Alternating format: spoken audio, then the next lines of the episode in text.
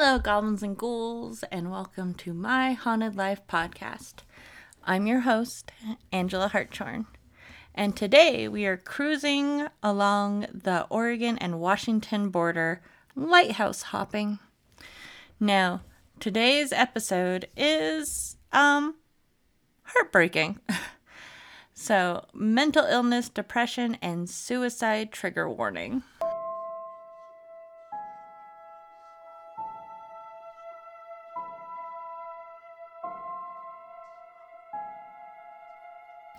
Good morning, my spooky babes. How is everyone doing today? I hope it's great because you are great. I don't think I could ever express how thankful I am to all of my listeners and those of you that tell your friends and family or your clients about the show. A huge, huge thankful thank you. Like my buddy Callan, who cuts hair, who has told numerous people in their chair about the show while he's making their hair awesome. Or those of you that find me at traveling shows and come to tell me hi. I love that. Honestly, I do. I wish I could talk more at the shows, but work. We need to plan dinners if anybody wants to do a dinner on any of my travels, let me know. I would be so down. I should really post that more in the group. I'm going to do that more. Since switching podcast host sites right after I started this last season, I think it was like Shanghai Tunnels, and then I decided to switch hosts, which was a little silly. But you'll have downloaded the podcast a thousand times. And that's rather incredible to me. And now I have a bunch of new listeners from Singapore. I I'm not sure how you found me, but hello. I hope you are also great. This weekend is the Arcane Vampire Ball, and I'm the Arcane Sorceress leading the Midnight Ritual. So if you are in the Denver area, come say hi and dance the night away with us. At the moment of writing this, I'm more excited than nervous and scared, but that will probably change. I'll probably need a hug and a drink the night of, so come find me.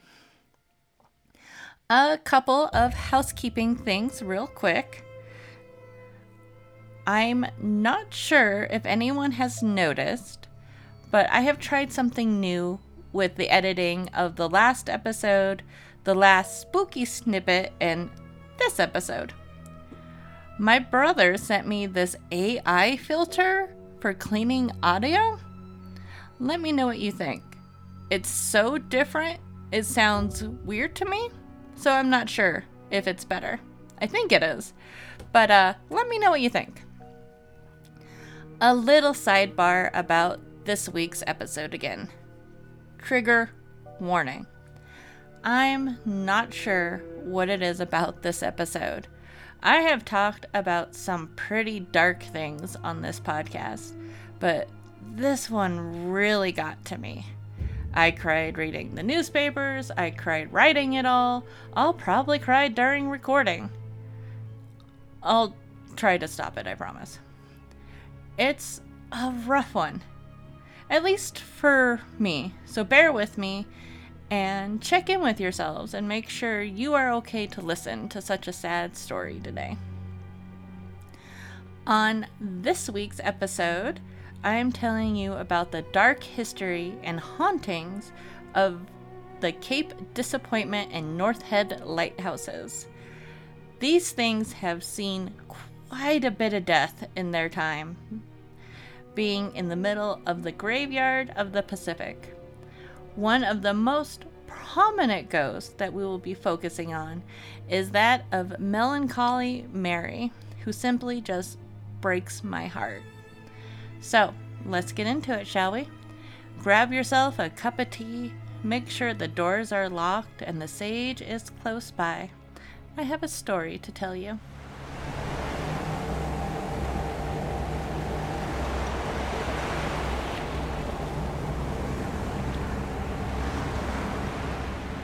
It's cold again and raining again. The winter months are miserable on the shores of the Pacific Ocean, but the lighthouse needs to be maintained. It's rainy and miserable and cold. The wind beats at the building, sounding something like a train barreling down on you. The loneliness and isolation are unbearable. You start to think you are seeing things, hearing whispers, but it must just be a trick of the light or the wind howling. That blasted, incessant wind. But you are starting to see and hear things more often. Maybe it's just the winter waves breaking down your psyche. You know you are alone. You see something move again out of the corner of your eye, and you suddenly realize you are not alone. Before you is a woman walking the corridor. She's crying. Your f- first instinct is to comfort her.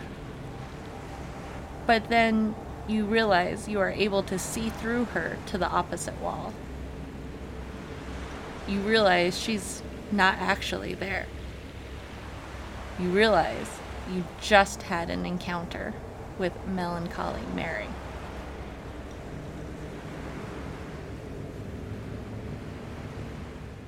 When leaving Astoria to go to Washington State, you cross this big, giant bridge over the Columbia River. It's a really cool bridge, but for someone who is not from there, it got a bit nerve wracking.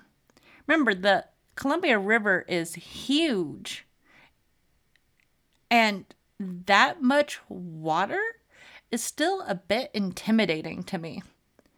I really enjoyed our time in Astoria, and I was honestly really disappointed to leave it.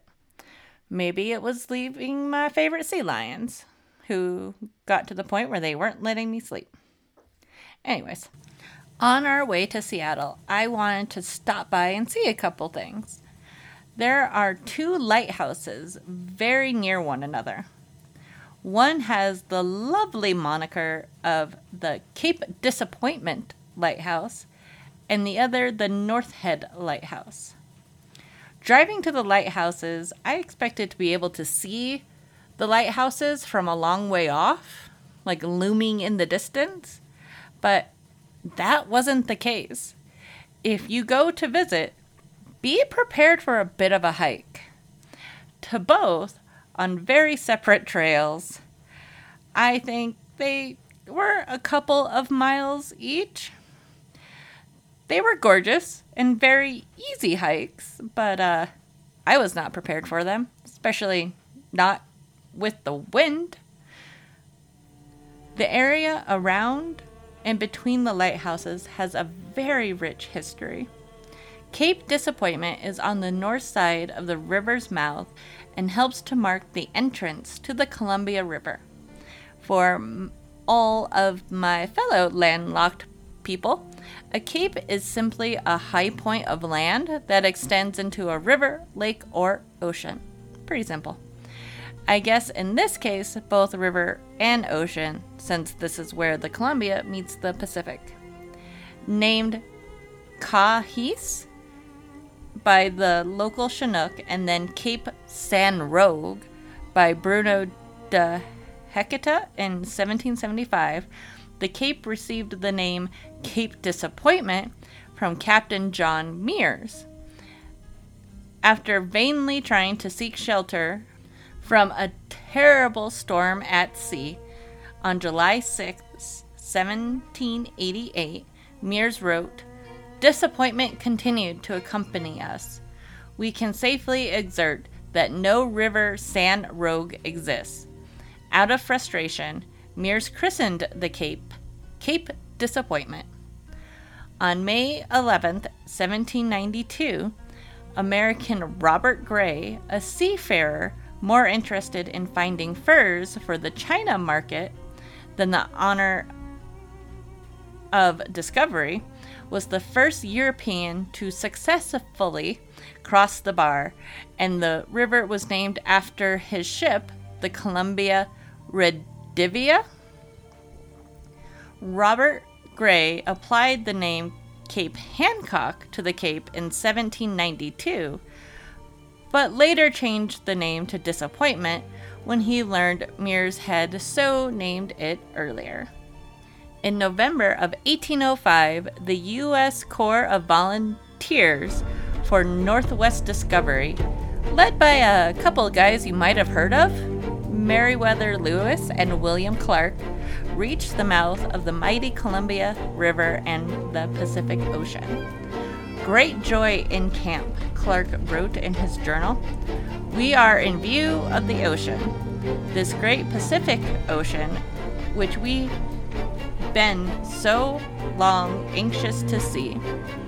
Starting as a small stream at the base of the Canadian Rockies, the Columbia River travels more than 1,200 miles, merging with various rivers and streams until it meets the Pacific Ocean.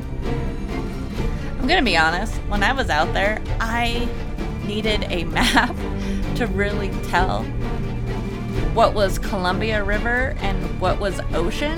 Again, the Columbia is huge.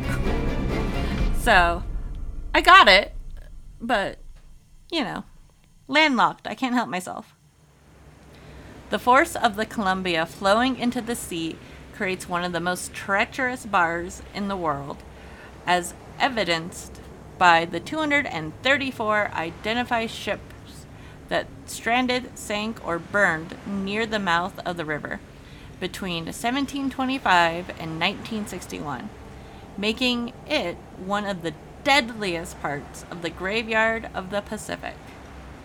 A great example of this, and a great reminder that death is really all around you out there, and every bit of water around you is dangerous, is the aptly named Dead Man's Hollow and Beard's Hollow. Just below the North Head Lighthouse, the beach at the bottom of the cliffs earned the name Dead Man's Hollow. On January 9th, 1853, a ship called the Vandalia wrecked nearby, killing all 12 crew members. The hull of the ship washed up near the mouth of the Columbia River several days later. It is believed that it wandered into treacherous breakers, sprung a leak, and then sank.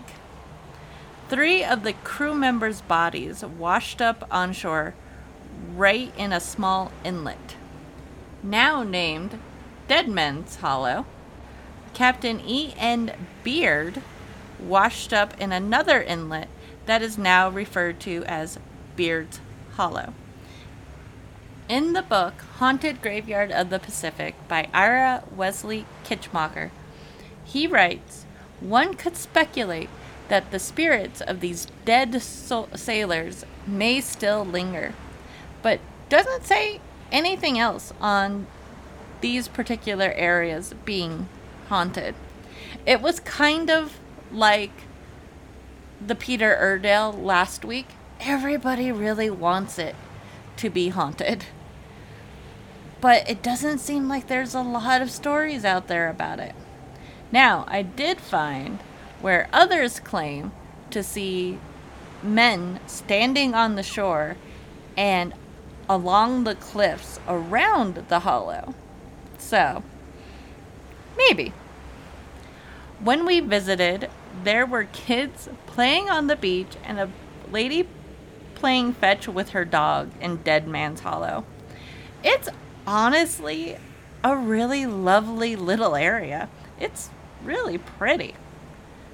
Beard's Hollow is down near the Coast Guard station, which isn't too far away from each other as the crow flies. Like you it's a little bit of a hike to go back and forth. It's not awful, but still, I was surprised how far away it was for the captain's body to wash up away from his men. There, it's it when you look at it on a map, they, they got away from each other. Anyway, the area had become well known for how dangerous it was, so plans to build the lighthouse were set in motion. The current system of notch trees and nighttime fires that previously guided ships was just not cutting it. 1853 was a particularly bad year for shipwrecks. Ironically, when the ship Oriole sank, it was carrying supplies to build a lighthouse. Cape Disappointment Lighthouse was first lit on October 15, 1856. It was Washington's first lighthouse. The brick tower at Cape Disappointment stands 53 feet high, with a focal plane of 220 feet above the sea, and tapers from a diameter of 14 feet 4 inches at its base to 10 feet 16 inches in the la- ladder room. Lantern room. There we go. The station was also supplied with 1600 pound fog bell, but it was found to have very little value due to the roar of the surf and the distance at which mariners needed to hear it. Remember, I was talking last week about how loud the ocean is. To give you an idea, you cannot hear a fog bell over it. Just just just to give you an idea. However, ships continued to run aground at the graveyard of the Pacific. Due to the sheer number of shipwrecks, it was determined a second lighthouse was needed on the northwestern end of Cape Disappointment to alert ships coming down from the north, commonly referred to as North Head. On May 16, 1898, the North Head Lighthouse was put into service as the primary navigation aid to the mouth of the Columbia River. In 1898, the first order lens, the most powerful at the time, was moved to the North Head Lighthouse, which stood higher than the older tower at 65 feet above the ground and 194 feet above the ocean. These two lighthouses, located so close together, featured different signals. The North Head Tower flashed a fixed white light, while the signal for the nearby Cape Disappointment beacon alternated red and white, which I think is kind of brilliant to let you know which one you're closer to. I, I just I thought that was cool. This was an era of increased vessel traffic and commerce on the Pacific coast, and even though the lighthouses helped to save lives, almost 100 lives have been lost in the shadow of the North Head Lighthouse. But the ocean and the river aren't the only dangerous things around the lighthouse. There also is isolation and loneliness.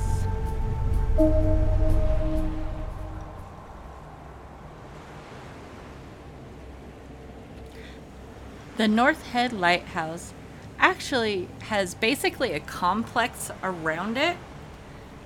Well, up above it, I should say. There's a keeper's house and an assistant keeper's house just 50 yards away from the lighthouse along this lovely little trail. It feels more like a deer trail for those that understand what I'm saying. All of which are said to be haunted. Witnesses have heard loud voices in the middle of the night in the keeper's quarters, and many believe it's the former lighthouse keeper's wife, Mary, who still roams the ground. When the North Head Lighthouse went into operation, it was placed under the direction of Alexander K. Pesonen as head keeper. There were two assistants, and the three of them pulled eight hour shifts to keep the light going from dusk till dawn every day. It was demanding work hauling the kerosene and rapeseed and whale oil from storage houses up the stairs and keeping the mirrors and Fresnel lenses properly polished during the daylight hours.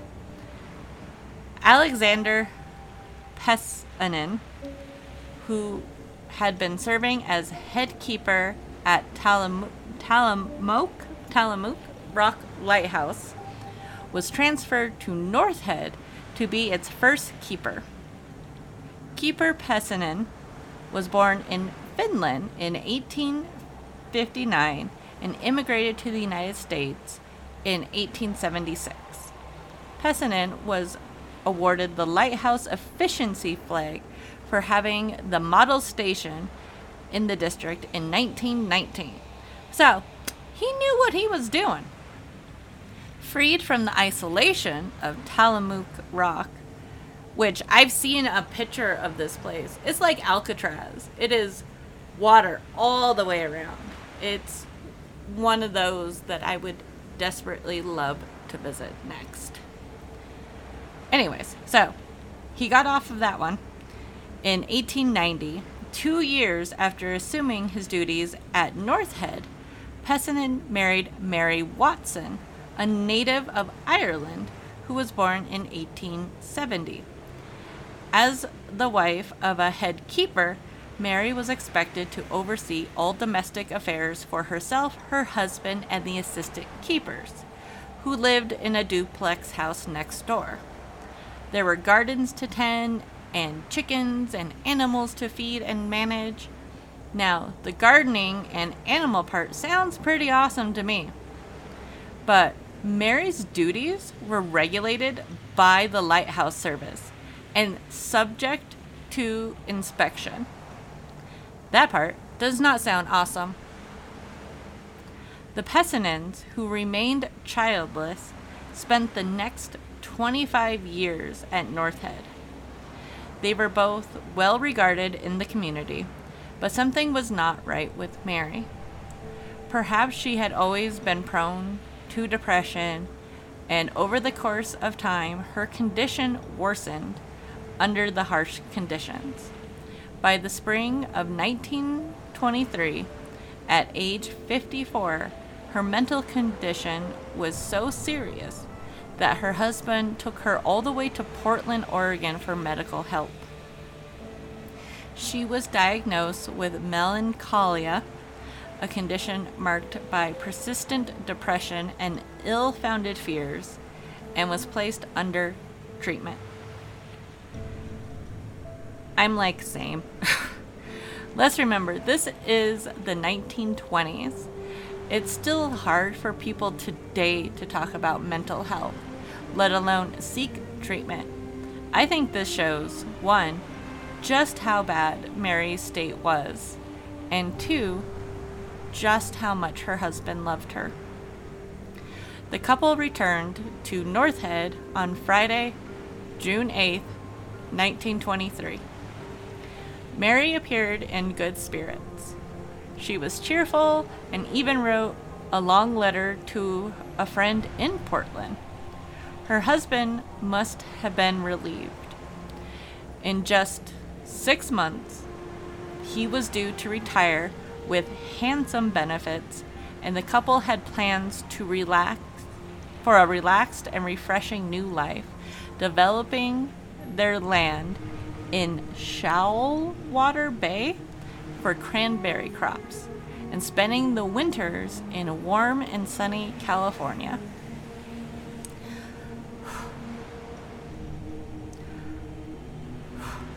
Okay. At 5 a.m. on June 9th, Mary awoke and told her husband he could remain in bed while she went out for a walk, as her doctor had advised, and to do some small errands. She dressed and put on her coat and took her little dog Jerry with her, who always went with her when she walked about. After half an hour longer in bed, Alexander got up and dressed and started looking for his wife. Jerry, the little dog, returned a short, short while later without Mary, and its behavior alerted Alexander that something was terribly wrong. The local paper explained what happened next. He notified the boys at the radio station and also at the Weather Bureau, and a search party was soon organized.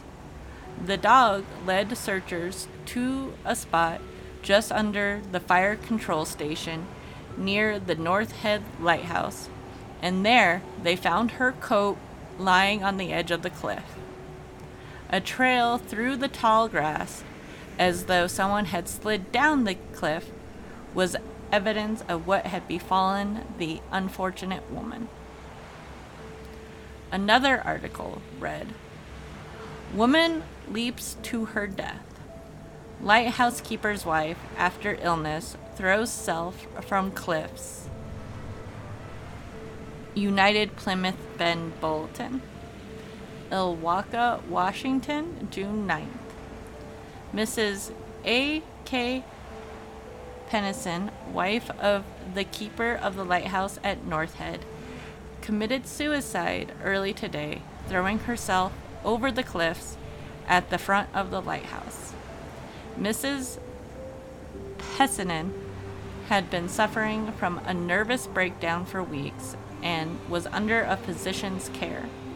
She rose at 5 o'clock this morning and went for a walk with her dog, which returned without her. Her husband went in search. Her husband went in search and found her coat and evidence of where she had left over the cliff. The ocean, into the ocean. The body has not been recovered. Searchers may have to use dynamite. With a heavy heart, Pesonen notified people in Ilwaco, Il- sorry, and the Coast Guard at Fort Canby to recruit more people to search for Mary's body. They tried dynamite blasting in the water to force up the corpse in case it had sunk, but had no success. Finally, at the end of the day, Second Assistant Lighthouse Keeper Frank C. Hammond found her body floating in a cove where it had been washed in by the tide. It was at great personal risk that he located and secured her body at the bottom of the cliff. It took a tremendous effort to haul the body up the cliff. Mary was a member of the Unity movement, known for their faith based healing. In a letter she had wrote to a friend the night she had come home from the hospital. She stated, I see where I have been wrong in a great many ways. But please, God, I will try and change and do better. I am even going to try and do without my medicine and just pray I'll get better and better. She was buried on Monday, June 11th in Ilwaco Cemetery amid a bowery of flowers which bore the unspoken grief of the many friends who had known and loved Miss Pennison during her long residence at North Head, according to the local Tribune. Broken hearted, Alexander continued in his post until his retirement on September 30th, 1923, my birthday. For the next year, his life basically unraveled. He was injured in a train wreck in 1924 and began to suffer heart problems, which kept him in constant travel to and from Portland for medical treatment.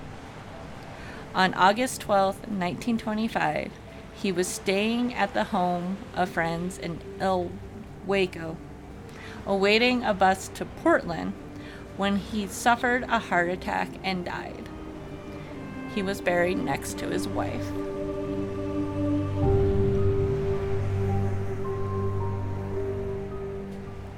Mary's ghost is seen and felt in the head lighthouse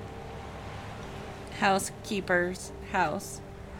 Beginning in the 1950s, until this day, groundskeepers, volunteers, and visitors have reported seeing Mary wandering through the lighthouse and the house where she and her husband lived, looking out of the windows, still appearing sad and distraught. Visitors, groundskeepers, and even a few current volunteers report experiences with strange alert electrical surges, moving objects, and a presence both in the lighthouse and in the regency, where Mary tended the home and the gardens. Ghost Adventures visited the North Head Lighthouse and claimed that there were many dark spirits around the lighthouse. They had a psychic on claiming that Alexander also haunts the lighthouse keeper's quarters, and she implied that he was a negative, imposing effect on his wife's spirit and anyone that visits. Now, I don't know about that. When we were there, it was the off season and everything unfortunately was closed, so we couldn't go in and check out the lighthouse keeper's quarters or even the lighthouse itself, which was very disappointing. I desperately wanted to go in it. But I personally just got a lot of sadness. From what I researched, it seemed like Alexander cared deeply for his wife, seeking mental health help in an era where that is almost unheard of. When we were there, I felt a male presence, but got more of a residual sadness from him. So I'm just kind of wondering if it was just that last six months playing back over and over again. This man tried to get his wife help. They had plans for a new life away from the graveyard of the Pacific in sunny California in only six months. And all of that was lost. It just breaks my heart so much. Another thing that I experienced while out there was the feeling of being watched from the woods. Not from the houses, from the woods around.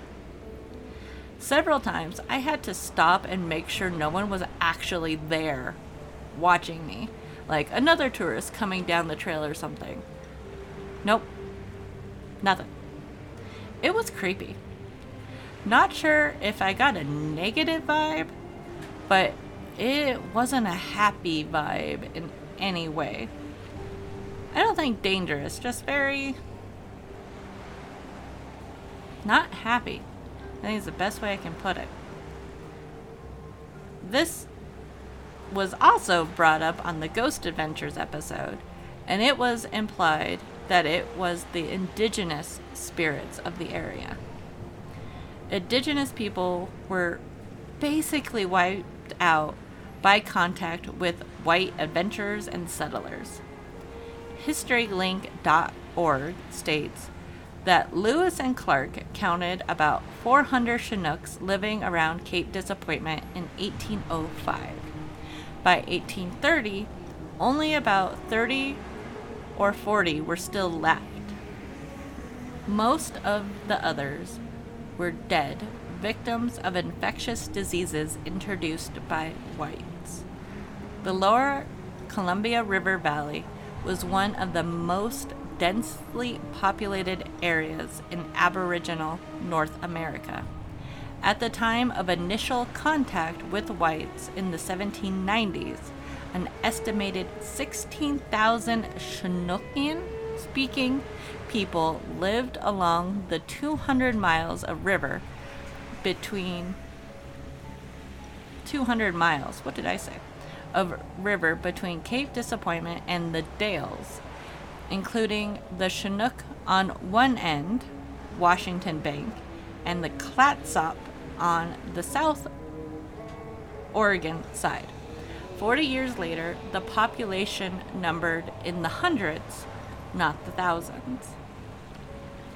As the first of the Columbia River tribes to have contacts, contact with whites, the Chinook were the first to feel the effects of European introduced diseases such as gonorrhea, syphilis, and smallpox. But it was an 1829 epidemic of what was probably malaria that had the most devastating impact on the tribe. Called Ague fever, in historical accounts, malaria was brought up from California by fur traders working for the Hudson Bay Company. The disease catastrophically rearranged the human geography of the river. Wrote somebody named White. I don't know who. Four fifths of the native population died in a single summer.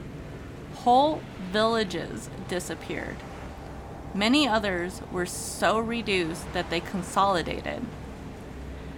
Et- ethnographer James G. Swan found 112 Indians living near the mouth of the river in 1834, but most were Chehalis. So, it makes sense to me if these indigenous spirits still haunted the area and watched and loomed from the woods at white tourists, I, I would not be happy either. Just, just saying.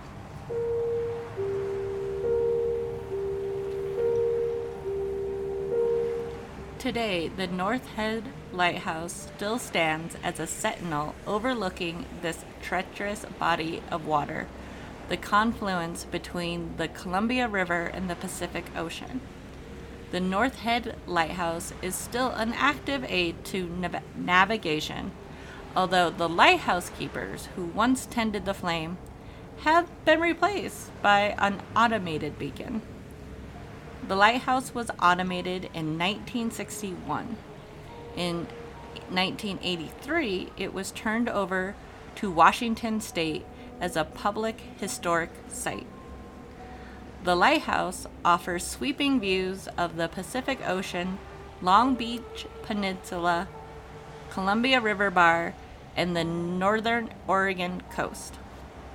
Now, the Coast Guard station nearby is the largest search and rescue on the northwest coast. Also, the North Head Lighthouse is the second windiest lighthouse site in the nation, and I personally believe it.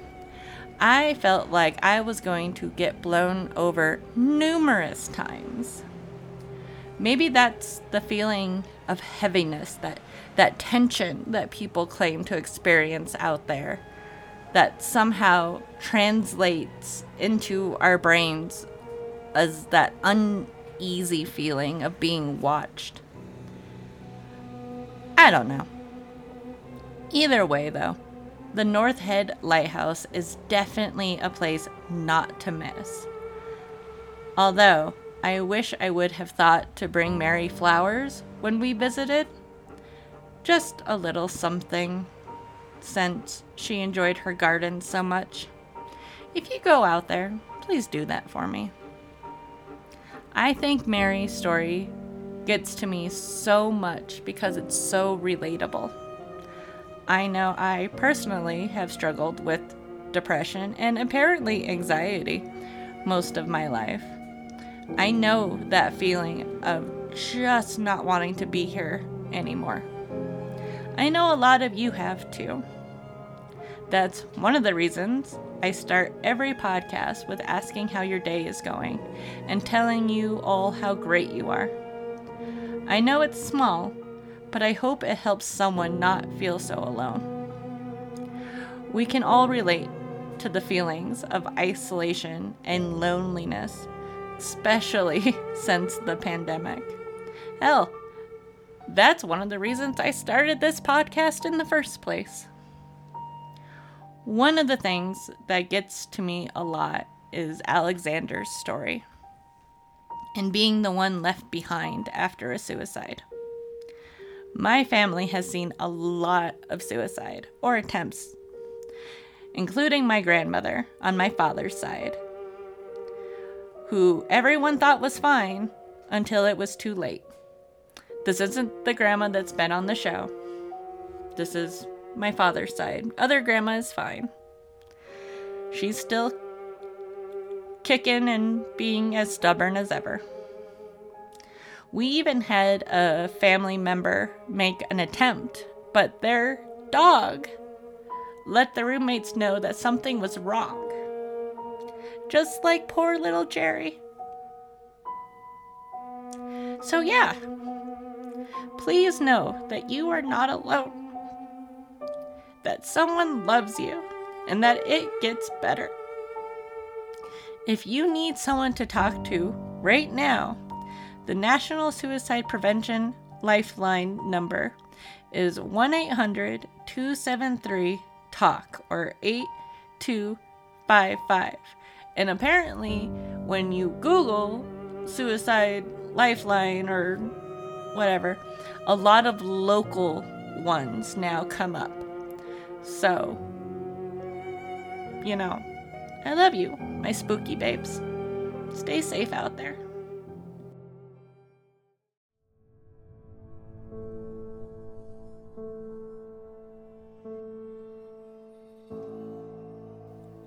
Thank you to everyone out there listening today. My Haunted Life podcast is written, researched, produced, edited, and hosted by me, Angela Hartshorn. If you are interested in more pictures, info, and my sources for this week's episode, make sure to check out my website, myhauntedlifepodcast.com, all one word. And for everything, every picture, because I don't really get a lot of pictures on the website, check out the Patreon page, your one stop shop for everything My Haunted Life where you can also help support the show for $2 a month. If you have information about today's episode you want to tell me or a ghost story to share, email me at myhauntedlifepodcast at gmail.com. Or you can write me on Facebook, Instagram, and TikTok, all at My Haunted Life Podcast. While you're there, please like and follow and comment. It honestly makes my day. Music is by Ghost Stories Incorpor- Incorporated and Michael Gelfi. And that's it for this show. I'll see you all next week on my Haunted Life podcast. And until then, stay spooky.